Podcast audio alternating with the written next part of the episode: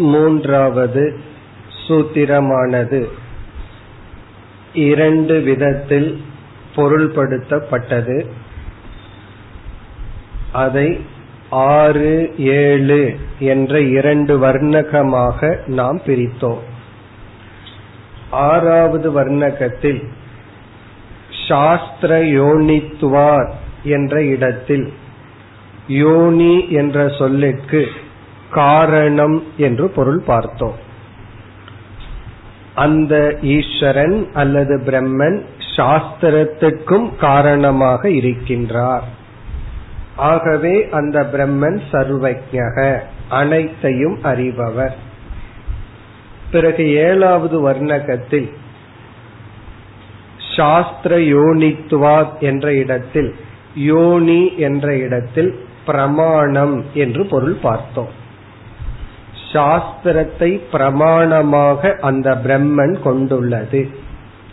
இரண்டாவது சூத்திரம் பிரம்ம லட்சணம் மூன்றாவது சூத்திரம் பிரம்ம பிரமாணம். லட்சண பிரமாணாபியாம் வஸ்து சித்தி அப்படின்னு பார்த்தோம். ஒரு பொருளினுடைய இருப்பை நாம் நிலைநாட்ட வேண்டும் என்றால் அதற்கு லட்சணமும் பிரமாணமும் சொல்ல வேண்டும். அந்த பிரமாணத்தை மூன்றாவது சூத்திரத்தில் அதாவது ஏழாவது வர்ணகமாக பார்த்தோம். பிறகு இந்த சூத்திரத்துக்கு இவ்விதம் பார்க்கின்ற பொருளுக்கு ஸ்ருதி வாக்கியம் என்ன என்றால் தம் து ஔபனிஷதம் புருஷம் பிரிச்சாமி என்ற பிருகதாரண்யக வாக்கியம் ஔபனிஷதம் என்றால் உபனிஷத்தினால் மட்டும் அடையப்படும் அந்த தத்துவத்தை கேட்கின்றேன். இப்போ உபனிஷத்தே வேதமே கூறியுள்ளது. வேதம்தான் பிரம்மத்தை பற்றி காட்டிக் கொடுக்கும் அல்லது பிரம்மத்துக்கு பிரமாணம். இப்ப சென்ற வகுப்புல இங்க ஒரு பூர்வ பட்சத்தை நம்ம பார்த்து முடித்தோம். அதாவது பூர்வபக்ஷி கூறினால் சித்த வஸ்துவாக இருந்தால் வேறு பிரமாணங்களின் மூலமாகவும் அறிய முடியும். ஏற்கனவே இருக்கின்ற ஒரு பொருள் அது சப்த பிரமாணத்திலையும் அறிய முடியும் வேறு பிரமாணமான பிரத்யக்ஷ பிரமாணத்திலும் அறிய முடியும். இப்ப மலையில வந்து மவுண்டன்ல வந்து புகை போயிட்டு இருக்கு அதை நம்ம பார்க்கிறோம். அது ஏற்கனவே அங்கு நெருப்பு இருக்கு சித்த வஸ்து. அத வந்து அனுமானத்தின் மூலமாகவும் அறியலாம் பிரத்யக்ஷமா சென்றும் அறியலாம் அல்லது ஒருவர் சொல்லி கேட்டும் அறியலாம். சென்று பார்த்தவர் சொல்லியும் அங்கு நெருப்பு இருக்குங்கிற அறிவு அடையலாம் யூகம் செய்தும் அடையலாம் அல்லது பிரத்யக்ஷமாகவும் அதை அறியலாம். ஆகவே அந்த நெருப்பை அறிய ஒரே ஒரு பிரமாணம்னு சொல்ல முடியாது. அதுபோல பிரம்மன் ஏற்கனவே சித்தமாக இருந்தால் சாஸ்திரத்தினால மட்டும்தான் எப்படி அறிய முடியும். வேறு ஏதாவது பிரமாணத்தில் அறிய முடியலாமா என்றால் கிடையாது. அதற்கு நம்முடைய பதில் அப்படி அல்ல. அதற்கு நம்ம கொடுக்கிற உதாரணம் பிரம்ம பிரம்மலோகவது. பிரம்மலோகம் என்ற ஒரு லோகம் அதுவும் சித்த வஸ்துதான். ஆனால் அதை சாஸ்திரத்தின் மூலமாகத்தான் அறிய முடியும். வேறு பிரமாணத்தில் அறிய முடியாது. இனி இந்த சூத்திரத்தினுடைய கடைசி பகுதிக்கு வருகின்றோம். ஏழாவது வர்ணகத்தில் விஷயக சப்ஜெக்ட் மேட்டர் என்னவென்றால் பிரம்ம.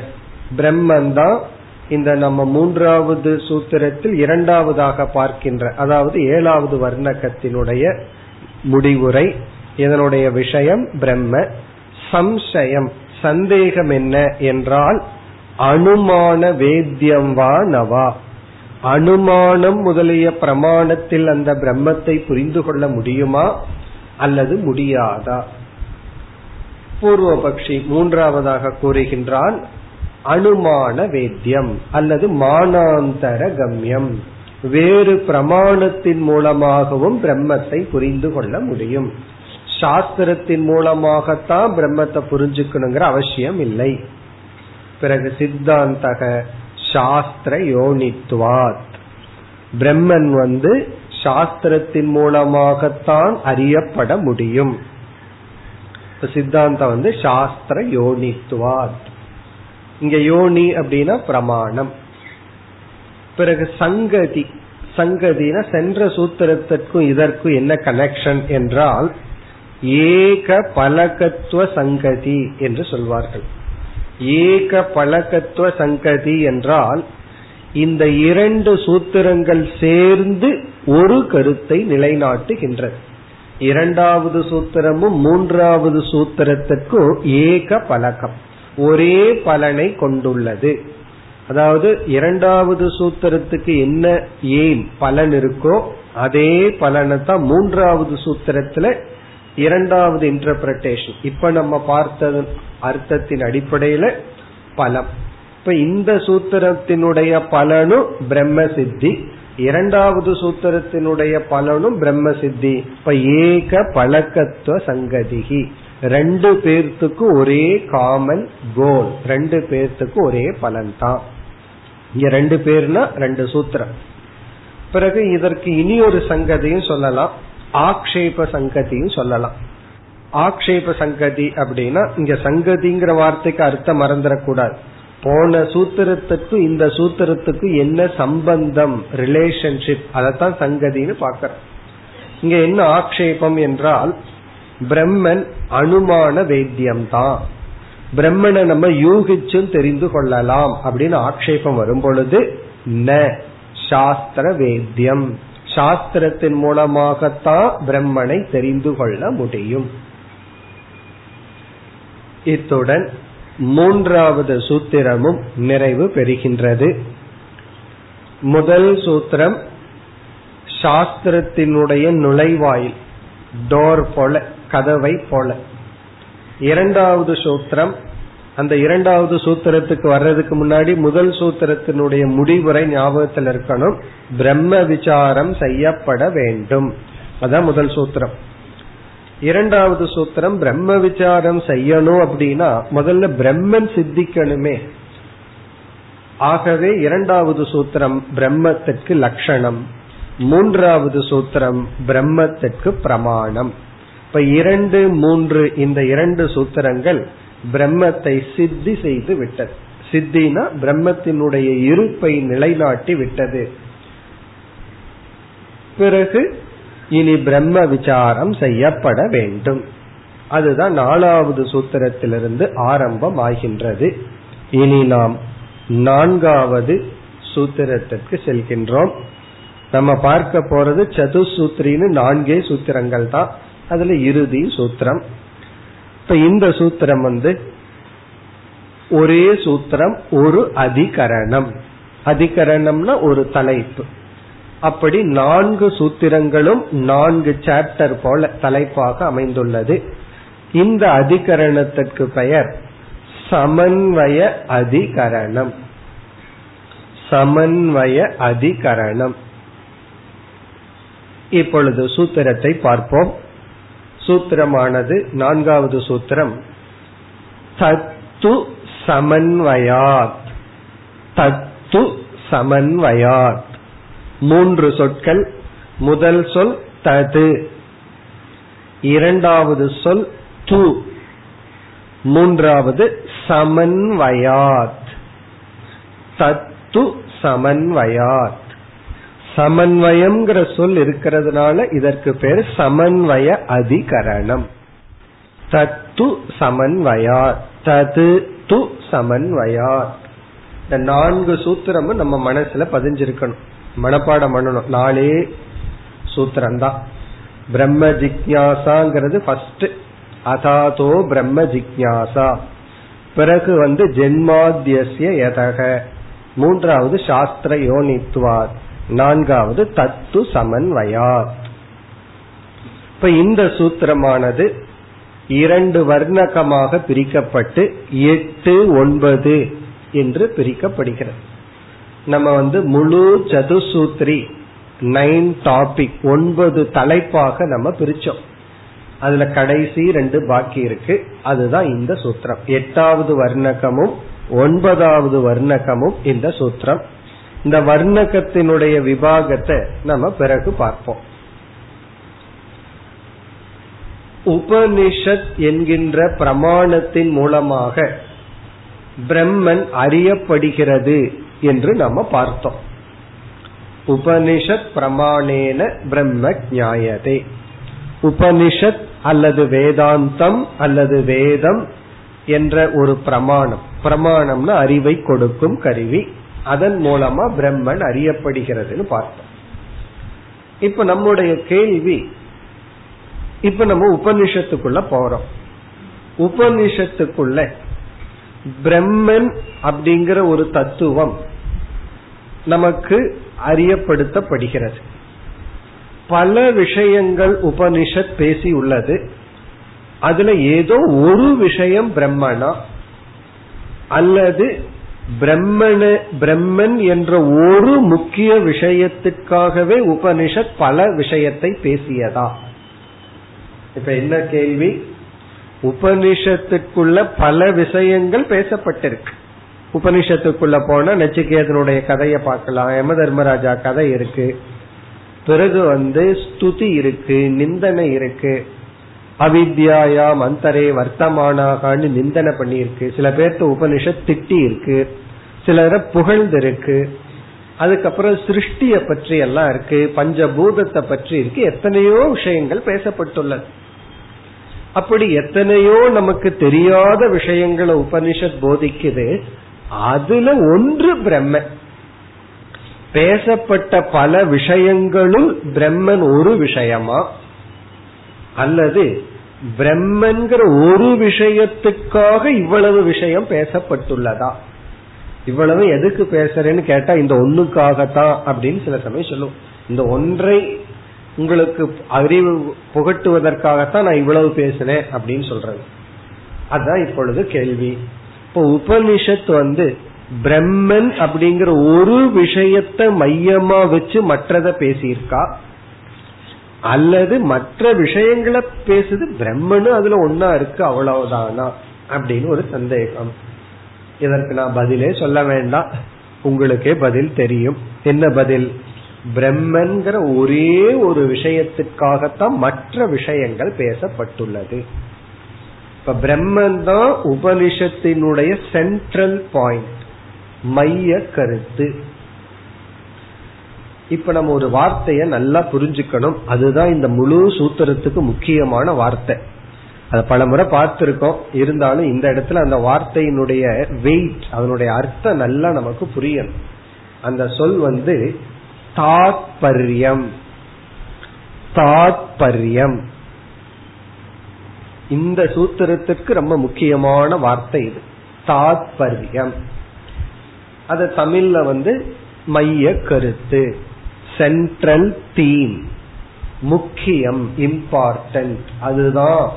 இப்படி எல்லாம் நம்ம முடிஞ்ச வரைக்கும் க்ளோஸா டிரான்ஸ்லேட் பண்ணலாம். பட் தாத்பரியத்துக்கு பெஸ்ட் டிரான்ஸ்லேஷன் தாத்பரியம் தான் வேற வார்த்தையெல்லாம் கிடையாது. இதுதான் தாத்பரியம். தாத்பரியம்னா main aim main object purport முக்கியமானது. அதுதான். அதாவது பல முறை இதெல்லாம் நம்ம எக்ஸாம்பிள்ல பார்த்திருக்கோம். உதாரணம் எல்லாம் சொல்லி. ஒருத்தருக்கு நம்ம புஸ்தகத்தை கொடுத்துருக்கோம். அவங்க திருப்பி கொடுக்கற பாடு இல்லை. உடனே வீட்டுக்கு போறோம். பர்பஸ் என்ன? அந்த புஸ்தகத்தை வாங்கறதுக்காக போறோம். போன உடனே புஸ்தகத்தை கொடுனா நல்லா இருக்காது. எப்படி ஆரம்பிப்போம்? எப்படி இருக்கீங்க? என்ன? என்ன சாப்பிட்டீங்க? இந்த மாதிரி ஏதாவது ஆரம்பிப்போம். ஏதோ விஷயம் எல்லாம் பேசி கடைசியில அந்த புஸ்தகத்தை சொல்லி புஸ்தகத்தை வாங்கிட்டு நம்ம வந்துடுவோம் இப்ப நம்ம போனதனுடைய தாத்பரியம் எதோ பேசியிருக்கோம். அதெல்லாம் செகண்டரி இம்பார்ட்டன்ட் முக்கியத்துவம் கிடையாது. தாத்பரியம் வந்து எனக்கு புஸ்தகம் வேணும்.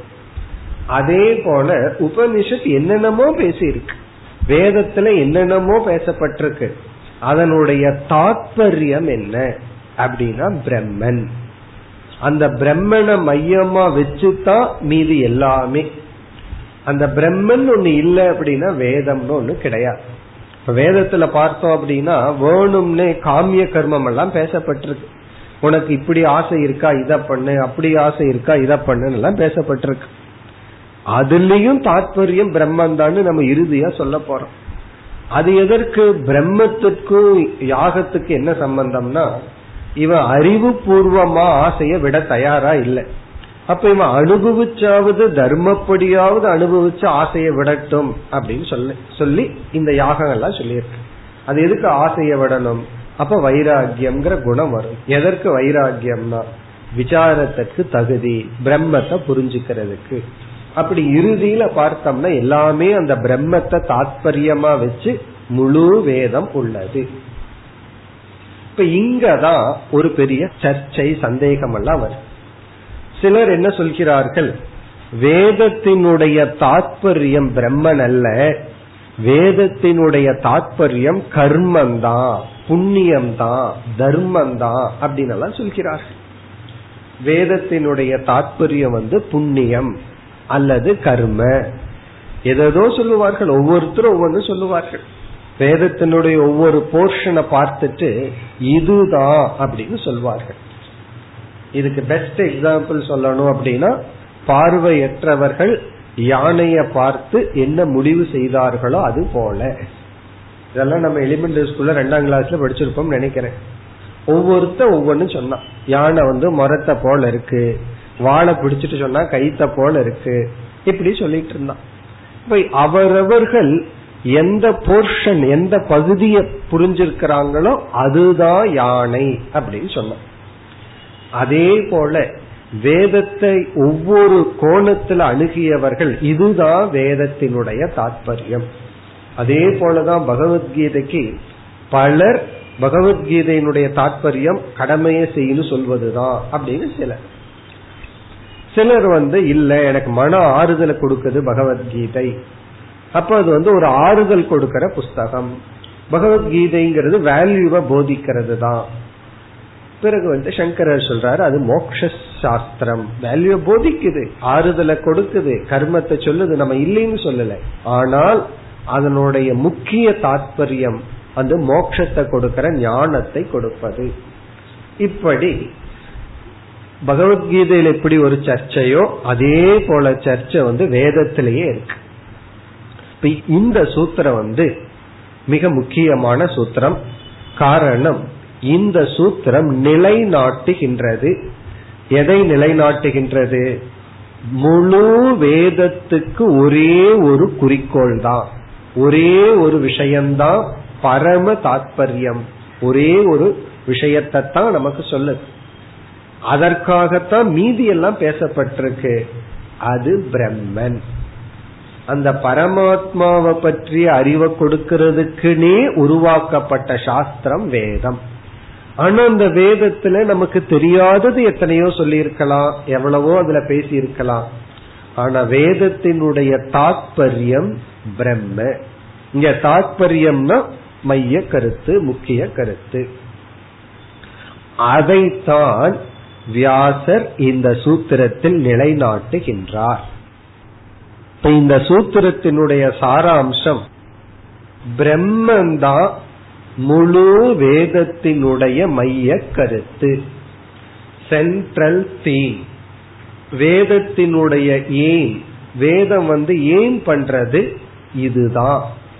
மீதி எல்லாம் தாற்பயம் அல்ல. மீதி என்ன இருந்தாலும் அது அதற்காக இல்லை. அது இருக்கு ஆனா அதற்காக இல்லை. ரொம்ப கசப்பான டேப்லெட்ல சுகர் கோட் போட்டிருப்பாங்க.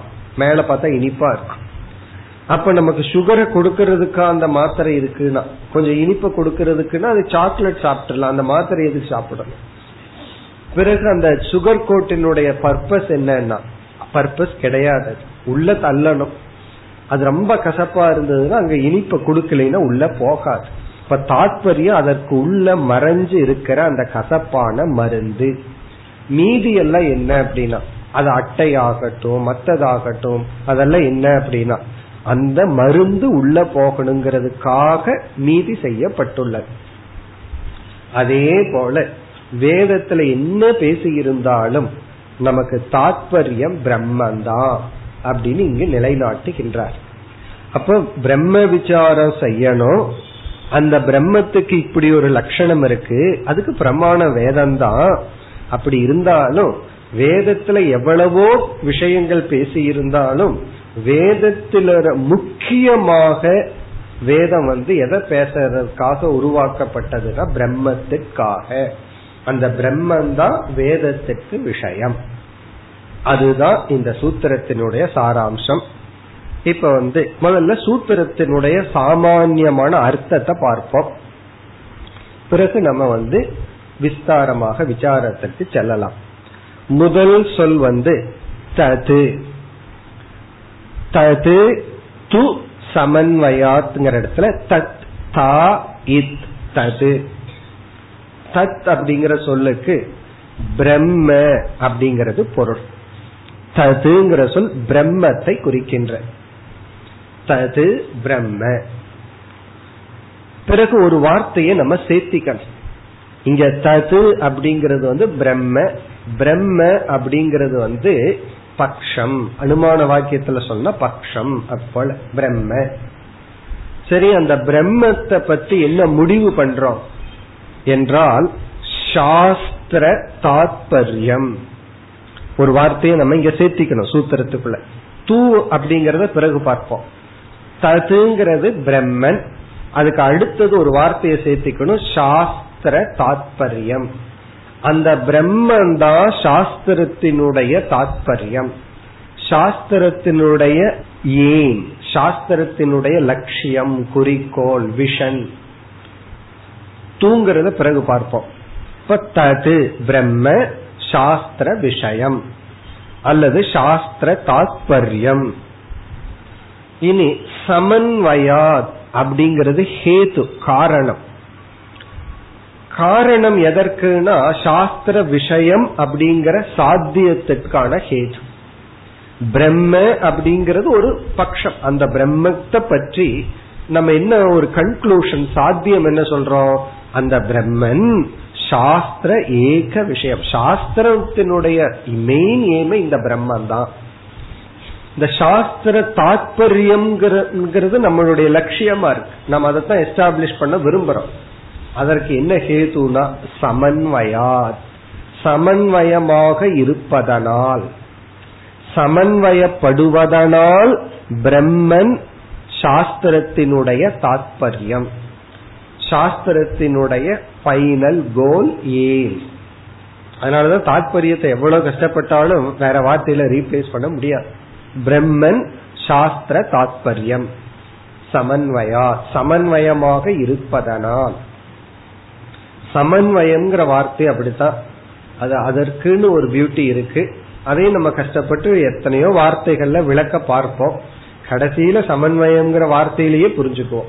பல சொற்கள் சொல்லி விளக்கணும்னா இறுதியில அந்த வார்த்தையை நம்ம புரிஞ்சுப்போம் இப்ப சமன்வயம் அப்படிங்கிறதுக்கு முதல்ல இலக்கணப்படி டிக்ஷனரி படி என்ன அர்த்தம்னு பார்த்துட்டு பிறகு இங்க எப்படி இந்த அர்த்தம் இந்த ஹேது வருதுன்னு பார்ப்போம்.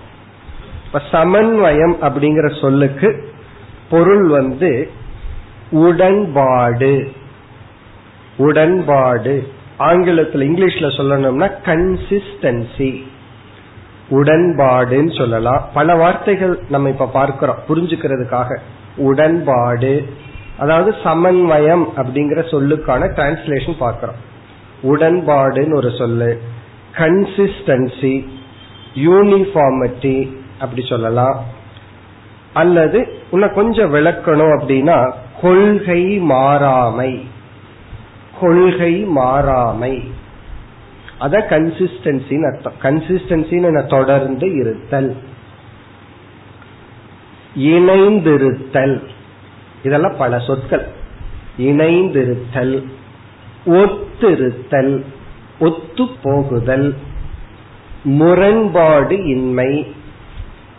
இனி ஒரு தமிழ் வார்த்தை வேணும்னா உடன்பாடு. உடன்பாடு. இது ஒரு அழகான தமிழ் வார்த்தை. அதுக்கு தமிழ் ஒழுங்கா புரிஞ்சிருக்கணும். இந்த உடன்பாடுங்கிறது புரியணும்னா உடன்பாடு. அதாவது பிரம்ம சாஸ்திர யோனித்துவா உடன்பாடு இருப்பதனால். இதெல்லாம் இந்த சமன்வயம்ங்கிற சொல்லுக்குள்ள இருக்கிற அர்த்தங்கள். இத்தனை அர்த்தமும் இருக்கு. இதுல எந்த அர்த்தம் சரியான அர்த்தம் கேட்கக்கூடாது. நம்ம என்னென்ன அர்த்தம் சொன்னோமோ எல்லா அர்த்தமுமே அந்த ஒரு சொல் அந்த ஒரு சொல் தாங்கி இருக்கின்ற. உடன்பாடுன்னு சொல்லலாம் கொள்கை மாறாமைன்னு சொல்லலாம் ஒத்திருத்தல் முரண்பாடு இன்மை யூனிஃபார்மிட்டி கன்சிஸ்டன்சி இப்படி எல்லாம் சொல்லலாம்.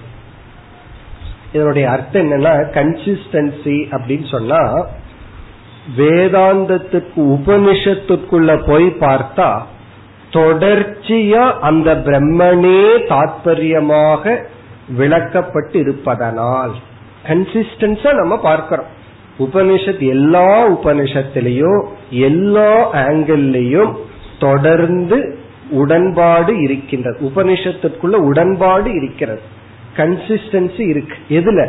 பிரம்மத்தை போதிக்கிற விஷயத்துல. பிரம்மத்தையே சப்ஜெக்ட் மேட்டரா வச்சு பிரம்மத்தை மட்டும் நமக்கு போதிக்கிற விஷயத்துல ஒரு கன்சிஸ்டன்சி இருக்கின்றது. சிருஷ்டியில கிடையாது. ஒரு உபனிஷத்துல ஒரு விதமா சிருஷ்டி இருக்கும் இனி ஒரு இடத்துல இனி ஒரு விதமா இருக்கும். பிறகு சிருஷ்டி இருக்குன்னு அறிமுகப்படுத்திய உபனிஷத்தை சிருஷ்டி இல்லை. இதெல்லாம் பொய்ன்னு சொல்லும். அப்போ சிருஷ்டி அப்படிங்கிற ஒரு தத்துவம் சத்தியம்னு உபனிஷத் போதிக்கிறதுல உபனிஷத்துக்குள்ள கன்சிஸ்டன்சி இல்லை. சமன்வயம் இல்லை காரணம் என்ன? அத உபனிஷத்து வந்து அறிமுகப்படுத்தி நெகேட் பண்ணிடுது அப்படி எல்லாத்தையும் அறிமுகப்படுத்தி படுத்தி நீக்கிட்டே போயிருது. ஆனா பிரம்மன் ஒன்னத்தான் கன்சிஸ்டன்ஸா தொடர்ந்து இணைந்து உடன்பாட்டுடன் என்ன செய்கிறது? விளக்கி கொண்டே வருகிறது நீக்காமல் வைத்துள்ளது. இப்ப சமன்வயாத் அப்படின்னு சொன்னா ஒத்து போவதால். அதுதான் ஒத்து போகுது வேற எதுவுமே ஒத்து போகல பிரம்மன்கிற விஷயம்தான் உபனிஷத்துக்குள்ள ஒத்து போயிருக்கு வேறு எதுவுமே ஒரு கன்சிஸ்டன்சி கிடையாது. அதனாலதான் சிலர் வந்து உபனிஷத்தை எல்லாம் படிச்சுட்டு சில மேலை நாட்டவர்கள் படிச்சுட்டு கன்சிஸ்டன்சியே இல்லையேன்னு சொல்லுவார்கள். இது ஒரு பெரிய குறையா சொல்லுவார்கள். சிருஷ்டியில கன்சிஸ்டன்சி கிடையாது. அதாவது தொடர்ந்து ஒரே மாதிரி யூனிஃபார்மா பேசல. ஒரு உபனிஷத்துல ஒரு விதமா சிருஷ்டி பேசுது. இனி ஒரு இடத்துல இனி ஒரு விதமா பேசுது. அப்படி எல்லாம் குறை சொல்வார்கள். இவங்க ஏன் குறை சொல்கிறார்கள்னா சிருஷ்டியில கன்சிஸ்டன்சி எதிர்பார்க்கிறார்கள். உபனிஷத் பர்பஸா அதை கொடுக்க விரும்பல. அதற்கு பிறகு ஆரம்பத்துல சிருஷ்டிய ரொம்ப சீரியஸா உபனிஷத் அறிமுகப்படுத்திட்டு கடைசியில் அதுவே நெகேட் பண்ணுது நீக்குகிறது. உடனே என்ன சொல்வார்கள்? உபனிஷத் செல்ஃப் கான்ட்ரடிக்ஷன் இப்படி எல்லாம் ஏன் சொல்கிறார்கள்னா உபனிஷத்தினுடைய தாற்பயம் இதுதான் அவங்க தப்பா முடிவு பண்ணிட்டு உபனிஷத்துக்குள்ள போனா உபனிஷத்துல கன்சிஸ்டன்சி இருக்காது சுயமான முரண்பாடு இருக்கும். ஆனா பிரம்மன் தான் தாத்பரியம்னு போனா தான் அந்த கன்சிஸ்டன்சிய நம்ம பார்க்க முடியும். உபனிஷத் வேணும்னே வேற இடத்துல கன்சிஸ்டன்சி இருக்க கூடாது தொடர்ந்து அதையவே போதிக்க கூடாதுங்கிறது உபனிஷத்தினுடைய எய்ம் அதுதான் உபனிஷத்தினுடைய விஷன் அதனாலதான் பிரம்மன் ஒண்ணுதான் தொடர்ந்து நீக்கப்படாமல் அதாவது பிரம்மன் விஷயத்துலதான் உபனிஷத் ஒத்து போகுதுன்னு அர்த்தம். வேற எந்த விஷயத்திலும் உபனிஷத் சேர்வதில்லை. சமன்வயம்னா சேர்ந்து போவது இணைந்து போவது. பிரம்மன்கிற விஷயத்துலதான் உபனிஷத்து இணைஞ்சு போகுது. ஒத்து வருதுன்னு அர்த்தம். இன்னும் லோக்கல் லாங்குவேஜ்ல சொல்லணும்னா. வேற எதுக்கு உபனிஷத் ஒத்து வராது? வேற ஏதாவது உபனிஷத்தை டீச் பண்ணுதுன்னா அது ஒத்து போகாது. ஒரு உபனிஷத் இனி ஒன்னு சொல்லும் இனி ஒரு உபனிஷத் இனி ஒன்னு சொல்லும் ஆனா பிரம்மன்கிற விஷயத்துலதான் அது சேர்ந்து போகிறது. அப்ப வந்து சமன்வயாத் அப்படின்னா பிரம்மன்கிற விஷயத்துலதான் உபனிஷத்துக்குள்ள உடன்பாடு இருப்பதனால் கான்ட்ரடிக்ஷன் இல்லாமல் இருப்பதனால் சமன்வயத்தை நெகட்டிவா சொல்லணும் அப்படின்னா நான் கான்ட்ரடிக்ஷன் அதுக்கு டிரான்ஸ்லேஷன் சமன்வயாத் அப்படின்னா நான் கான்ட்ரடிக்ஷன் அங்க கான்ட்ரடிக்ஷன் கிடையாது. முரண்பாடு கிடையாது. முரண்பாடு இல்லாமல் இருப்பதனால் அல்லது ஒத்து போவதனால் இணைந்து போவதனால். பிரம்மன்கிற விஷயத்துலதான் உபனிஷத்து வந்து கை கொடுக்கின்றது. இனி வந்து சமன்வயாத் அப்படிங்கிறதுக்கு என்ன டிரான்ஸ்லேஷன் பார்ப்போம். ஆய்வின் மூலம் ஆய்வின் மூலம் ஸ்ருதியின் தாற்பயம் இருப்பதால் சமன்வயத்துக்கு டிரான்ஸ்லேஷன் சொல்லணும்னா ஆய்வின் மூலம் ஸ்ருதியின் தாற்பயம் இருப்பதால் அல்லது நிரூபிக்கப்படுவதனால். இருப்பதனால்ங்கிற இடத்துல இன்னும் கொஞ்சம் எக்ஸ்பிளனேஷன் வேணும்னா நிரூபிக்கப்படுவதனால். ஆய்வின் மூலம்னா என்ன அர்த்தம்? ஆய்வு அப்படின்னா அனாலிசிஸ் விசாரம். ஆய்வின் மூலம் என்றால் விசாரத்தின் மூலமாக ஸ்ருதியின் தாற்பயம் ஸ்ருதியினுடைய மெயின் எய்ம் ஸ்ருதியினுடைய இன்னர் ஹார்ட் ஸ்ருதியினுடைய ஆழ்ந்த மனதானது அப்படின்னு சொன்னா ஆய்வின் மூலம் பை அனாலிசிஸ் விசாரத்தின் மூலம் ஸ்ருதியினுடைய விஷன் ஸ்ருதியினுடைய மைய கருத்தானது பிரம்மன் என்றே நிரூபிக்கப்பட்டுள்ள காரணத்தினால். பிரம்மந்தான் அப்படின்னு நிரூபிக்கப்பட்டுள்ள காரணத்தினால். மீண்டும் இந்த வார்த்தை ரெண்டு வார்த்தை இருக்கு. தாத்பரியம் சமன்வயம்ங்கிற வார்த்தை.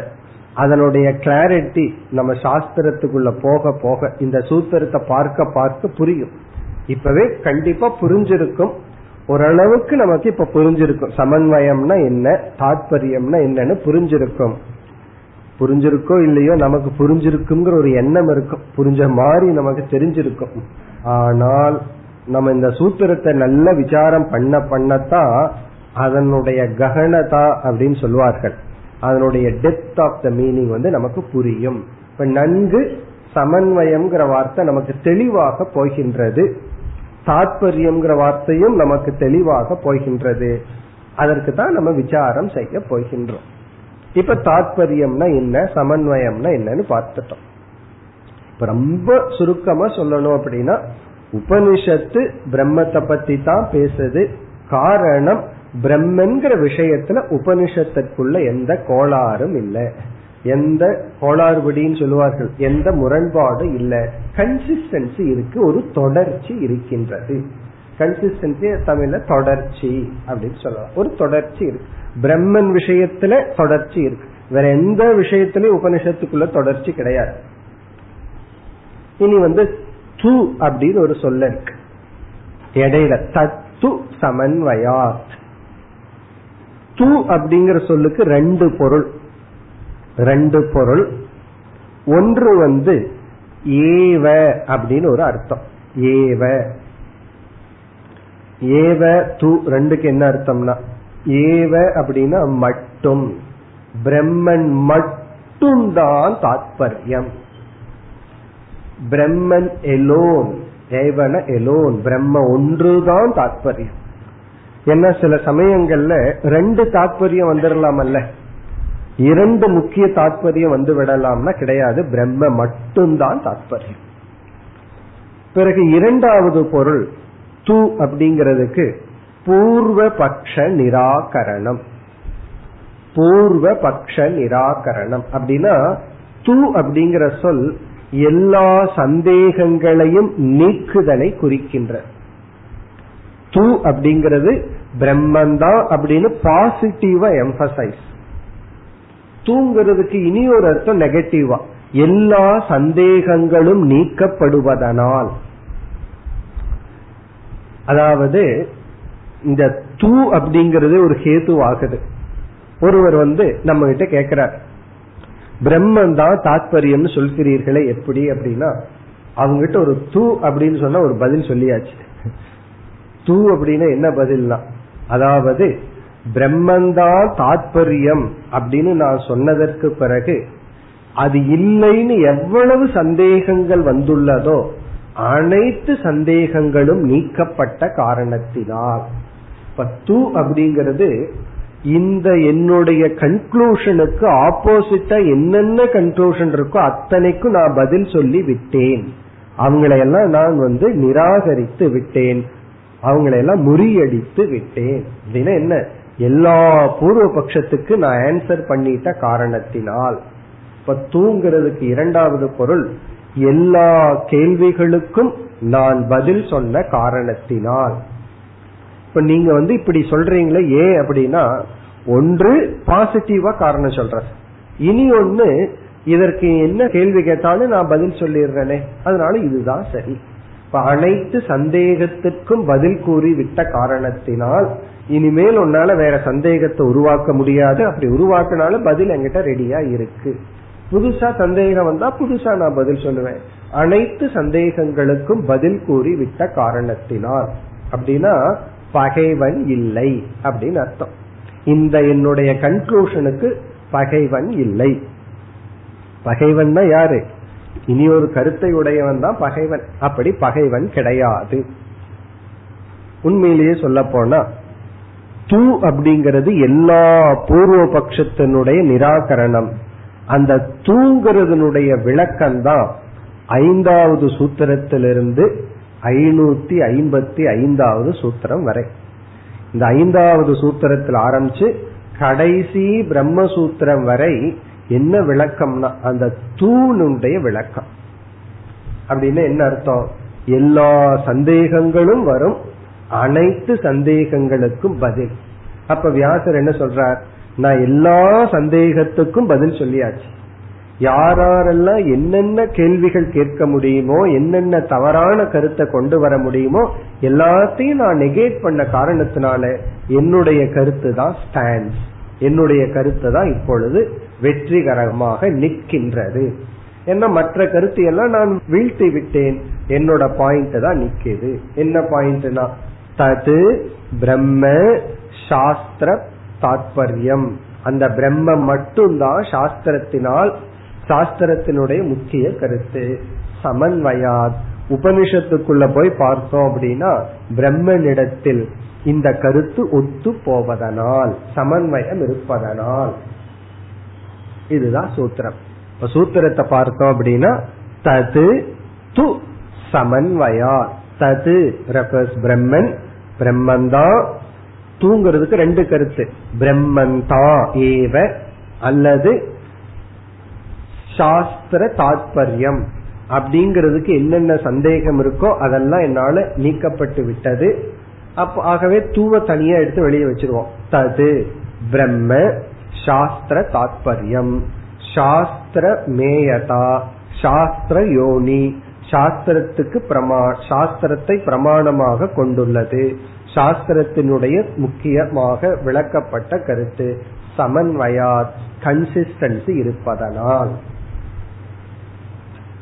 இனி நம்ம வந்து விசாரத்துக்கு போகணும். அப்படி விசாரத்துக்கு போறதுக்கு முன்னாடி இந்த விஷயம் சம்சயம் அதெல்லாம் இப்பொழுது பார்த்துருவோம். இப்ப வந்து இந்த நான்காவது சூத்திரத்துக்கு விஷயக சப்ஜெக்ட் மேட்ரு என்ன?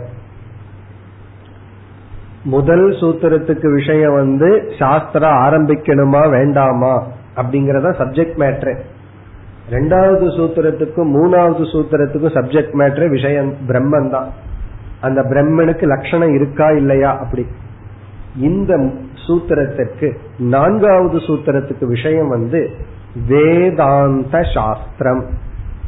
தி என்டையர் வேதாந்த சாஸ்திரம் தான் சப்ஜெக்ட் மேட்ரு வேதாந்த சாஸ்திரம் உபனிஷத்துக்கள்.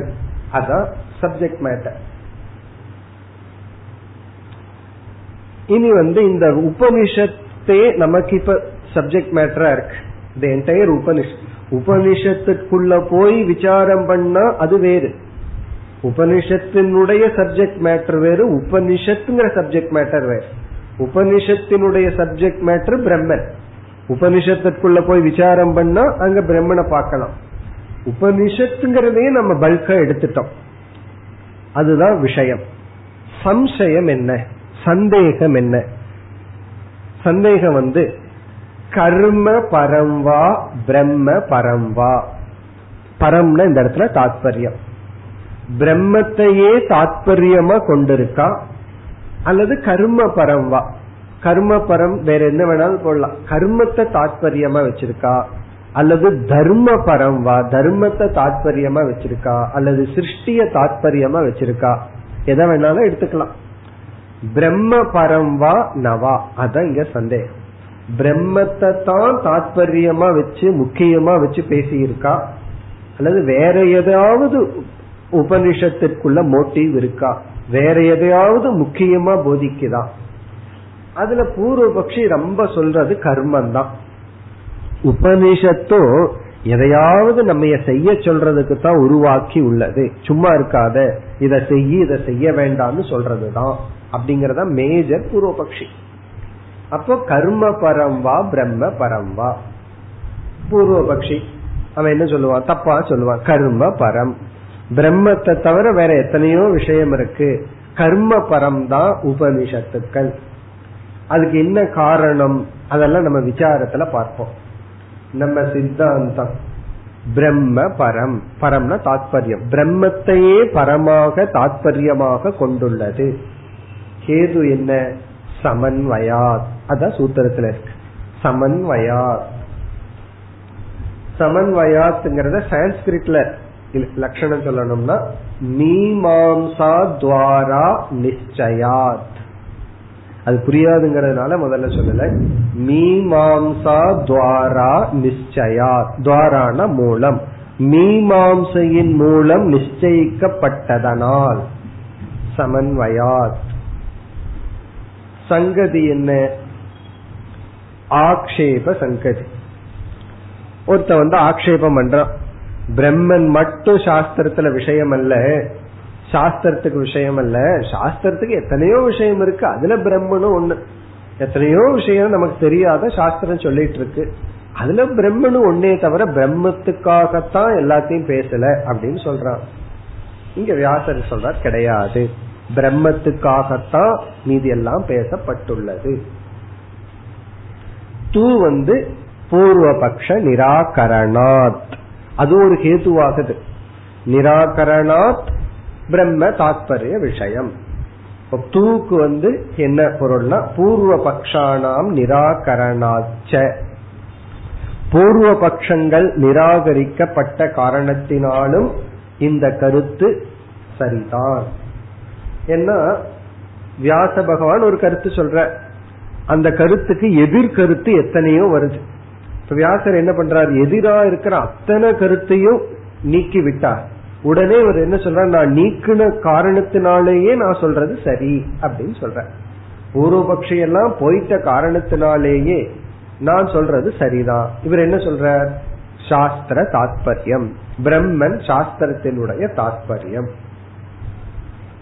இனி அடுத்த கருத்து. ஸ்ருதி வாக்கியம். ஒவ்வொரு சூத்திரத்துக்கும் உபனிஷத் வாக்கியம் மையமா இருக்கணும். எந்த உபனிஷத் வாக்கியத்தை மையமாக கொண்டு இந்த சூத்திரம் அமைந்துள்ளது அப்படின்னா அனைத்து பிரம்மத்தை பற்றி பேசும் ஸ்ருதி வாக்கியங்கள். இங்க ஸ்ருதி வாக்கியம் வந்து எல்லா வேதாந்த வாக்கியங்களும். பிரம்மத்தை பற்றி பேசுற எல்லா சென்டென்ஸும் ஸ்ருதி வாக்கியம் தான் ஆனா முதல் மூணு சூத்திரத்துக்கு பர்டிகுலர் ஸ்ருதி வாக்கியம் பார்த்தோம். ஸ்ரோத்தவ்யோ மந்தவ்யோ நிதித்தியாசித்தவ்யாக முதல் சூத்திரம். இரண்டாவது சூத்திரத்துக்கு எதோவா இமானி பூதானி ஜாயந்தே அப்படிங்கிறது. இப்படி ஒவ்வொரு சூத்திரத்துக்கும் ஒரு சுருத்தி வாக்கியம் தான் இருக்கும். ஆனா இந்த சூத்திரத்துக்கு மட்டும் உபனிஷத்துல இருக்கிற எல்லா சுருத்தி வாக்கியங்கள் ஆனா எந்த வாக்கியம் பிரம்மத்தை பற்றி பேசுதோ அந்த வாக்கியம் எல்லாம் இந்த சூத்திரத்துக்கான வாக்கியங்கள்.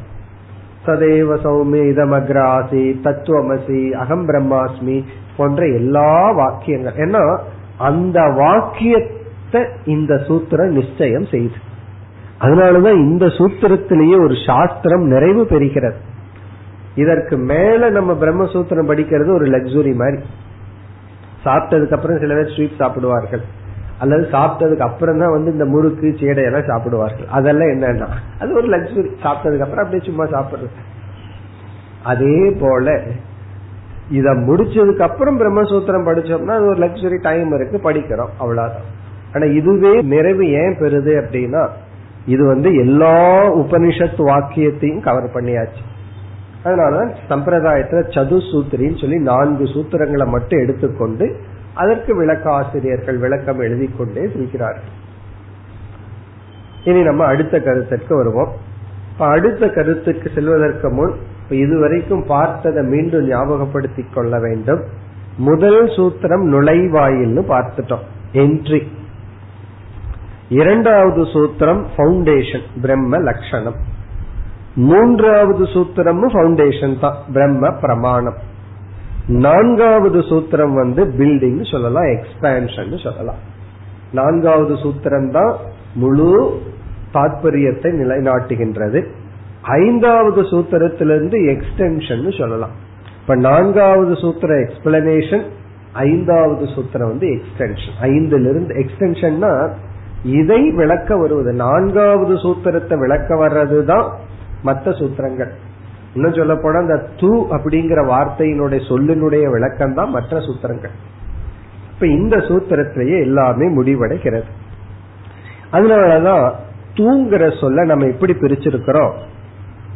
ஏவ அப்படின்னு ஒரு அர்த்தமாகவும் பூர்வபக்ஷி நிராகரணம்னு பிரிச்சிருக்கோம். இனிமேல் உள்ள சூத்திரங்கள் எல்லாம் எப்படி அமைந்துள்ளது அப்படின்னா பல சூத்திரங்கள் பாசிட்டிவா பிரம்மந்தா தாத்பரியம் அப்படின்னே நிலைநாட்டும். பல சூத்திரங்கள். உதாரணமா ஒரு சூத்திரத்துல பார்த்துட்டோம் அப்படின்னா அங்க வந்து நதத்திர சூரியோ பாதி அப்படிங்கிற வாக்கியம் வந்து அந்த சூத்திரத்தினுடைய சூத்திரம் வந்து அந்த வாக்கியத்தை மையமா வச்சிருக்கும் தத்ர சூரியக ந பாதிங்கிற இடத்துல ஒரு சந்தேகம் வந்தாச்சு. தத்ரன்னு ஒரு புரோணம் அங்கு. அங்கு சூரியன் விளக்கா விளங்காது. சூரியன் அதை விளக்காது. அப்ப அங்க சந்தேகம் நம்முடைய மனசையும் சூரியன் விளக்காது. பிறகு பிரம்மத்தையும் சூரியன் விளக்காது. அப்ப சூரியன் விளக்காது அதை அப்படிங்கிற இடத்துல பிரம்மத்தை குறிக்குதா மனசை குறிக்குதா எதை குறிக்குதுன்னு ஒரு சந்தேகம். கடைசியில பிரம்மத்தை தான் குறிக்குது இது சித்தாந்தம் வரும். இதெல்லாம் பிரம்மந்தான் தாத்பரியம் அப்படின்னு நேரடியாக நிலைநாட்டும் சூத்திரங்கள். அப்ப பல சூத்திரங்கள் இதற்கு பிறகு பார்த்தோம்னா பிரம்மத்தை தான் அங்க பேசி இருக்கு அப்படின்னு நிலைநாட்டும் சூத்திரங்கள். பிறகு சில சூத்திரங்கள் பார்த்தோம் அப்படின்னா பூர்வபக்ஷி வந்து ஒரு கருத்தை சொல்லுவான். அதை நிராகரணம் பண்றதுதான் அந்த சூத்திரத்தினுடைய தாத்பரியமா இருக்கு. அப்படி பிரம்மந்தான் தாத்பரியம்னு பாசிட்டிவா சொல்றது ஒரு பகுதி அது ஏவ பிரம்மந்தான் பிறகு பூர்வபக்ஷ நிராகரணம் இனி ஒரு பகுதி. இப்படித்தான் வர இருக்கின்ற. இப்ப நம்ம வந்து இறுதியா அனுமான வாக்கியம் பார்ப்போம். பிரம்ம சாஸ்திர விஷயம் சமன்வயாத். இதுதான் இந்த சூத்திரம். பிரம்ம பிரம்மங்கிறது பக்ஷம் பர்வதக அப்படின்னு சொல்றது போல. பிரம்ம அப்படிங்கிற ஒரு இடத்துல நம்மளுடைய கன்க்ளூஷன் சாஸ்திர தாத்பரியம் சாஸ்திர விஷயம். அந்த பிரம்மன் சாஸ்திரத்துக்கே முக்கிய ஒரே விஷயமாக இருக்கிறது. சமன்வயாத். சமன்வயம் இருப்பதனால் உபனிஷத்திற்குள்ள கன்சிஸ்டன்சி இருப்பதனால் பிரம்மத்தையே முரண்பாடில்லாமல் போதிப்பதனால் சமன்வயாத்னா முரண்பாடில்லாமல் போதிப்பதனால் முரண்பாடு இன்மை இருப்பதனால். ஒரு எக்ஸாம்பிள் ஒன்று சொல்லணுமே. தர்மவது தர்மத்தை போல. தர்மவதுனா கர்மகாண்டத்துல தாற்பயம் தர்மம் இருப்பது போல. தர்மவத்துங்கிறது எக்ஸாம்பிள் எக்ஸாம்பிள் எப்படின்னா கர்மகாண்டக தர்ம விஷயக சமன்வயா. வேதத்தினுடைய கர்மகாண்டம் தர்மத்தை மையமாக கொண்டுள்ளது. சமன்வயா அங்கு தர்மமே கன்சிஸ்டன்சியா போதிக்கப்படுவதனால். அதே போல உபனிஷத்து வந்து பிரம்மத்தை தொடர்ந்து முரண்பாடு இல்லாமல் போதிக்கின்றது. இந்த சமன்வயம் சமன்வயம்னு பார்த்தோம். அது எப்படிப்பட்ட சொற்களுடன் கூடியுள்ளதுன்னு இப்ப பார்ப்போம். இதுதான் எட்டிமாலஜி அப்படிங்கறது நிருப்தின்னு சொல்றது. அதாவது சம் சமன்வயம்ங்கிறதுக்கு சம் அணு அப்படின்னு ரெண்டு சொல். சம் அணு இதனுடைய ரூட் வந்து இ ஏதி ஏதி ஈங்கிற ஒரு ரூட் ஈன போறது கச்சதி அப்படின்னு அர்த்தம். ஏதி ஏதினா செல்கிறான். சக ஏதினா அவன் போறான் அப்படின்னு அர்த்தம். அந்த ஈ செல்லுதல் அதற்கு முன்னாடி அணு அப்படின்னு ஒரு சொல் அதற்கு முன்னாடி சம் சம் அணு ஏதி சமன்வயக. இந்த சம் அப்படிங்கிறதுக்கு சம்யக் அப்படின்னு அர்த்தம். நன்கு நன்கு. சம் அப்படின்னா பொதுவாவே சான்ஸ்கிரிட்ல ரெண்டு பிரிபிக்ஸ் இருக்கு. சம் சு. இந்த ரெண்டுமே நல்லது அப்படிங்கிற அர்த்தத்தில் இருக்கும் சு சுகர்மா அப்படின்னா நல்ல கர்மத்தை செய்பவன். சம் அப்படின்னா சம்யக் நன்கு. அணு அப்படிங்கிற சொல்லுக்கு தொடர்ச்சின்னு அர்த்தம். தொடர்ந்து செல்லுதலத்தான் அணு அப்படின்னு சொல்லுவோம் இப்ப ராமக கச்சதி அப்படின்னா ராமன் செல்கிறார். லக்ஷ்மணக அணுகச்சதி. அந்த அணுவை போட்டோம் அப்படின்னா தொடர்ந்து செல்கிறான்.